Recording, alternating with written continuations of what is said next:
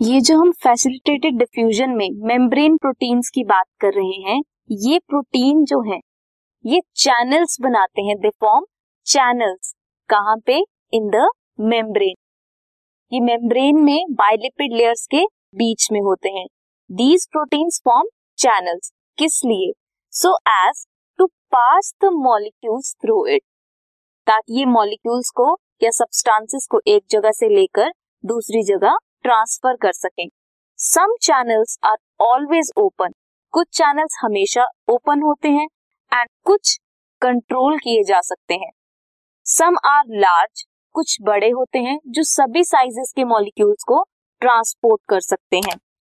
और ये जो प्रोटीन्स है, इनका एक एग्ज़ाम्पल है पोरिन्स पोरिन्स ह्यूज पोर्स हैं, बड़े पोर्स हैं। In the outer membrane of plastids mitochondria and bacteria. ज़्यादा बड़े पोर्स हैं सो ये अलाउ करते हैं कुछ स्मॉल साइज़ मॉलिक्यूल्स को, कुछ सेलेक्टिव मॉलिक्यूल्स को वो इनसे पास कर सकें। हमने क्या स्टडी किया था फैसिलिटेटेड डिफ्यूजन में? एक्स्ट्रा सेलुलर मॉलिक्यूल जो मॉलिक्यूल सेल के बाहर है, वो ट्रांसपोर्ट हो सकता है इनसाइड द सेल ये प्रोटीन जो मेम्ब्रेन प्रोटीन्स हैं बाइलिपिड लेयर्स के बीच में जो प्रेजेंट होती हैं, ये ट्रांसपोर्ट करती हैं या मटेरियल को रिलीज़ करती हैं, एक साइड से लेकर दूसरी साइड को फ्लिप करके दूसरी साइड को रिलीज़ करती हैं। इनका एक एग्ज़ाम्पल है वाटर चैनल ये जो वाटर चैनल है, ये eight different type of proteins से बना है। वो प्रोटीन्स कौन सी हैं या उन्हें क्या बोलते हैं?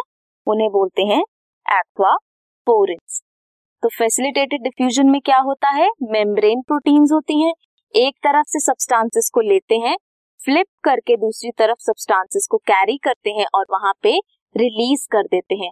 ऐसे होती है फैसिलिटेटेड डिफ्यूजन अब हम स्टडी करेंगे नेक्स्ट कि वो, उनके डायरेक्शन क्या है? वो किस साइड को फ्लो करते हैं या ट्रांसपोर्ट करते हैं सब्सटेंसेस को।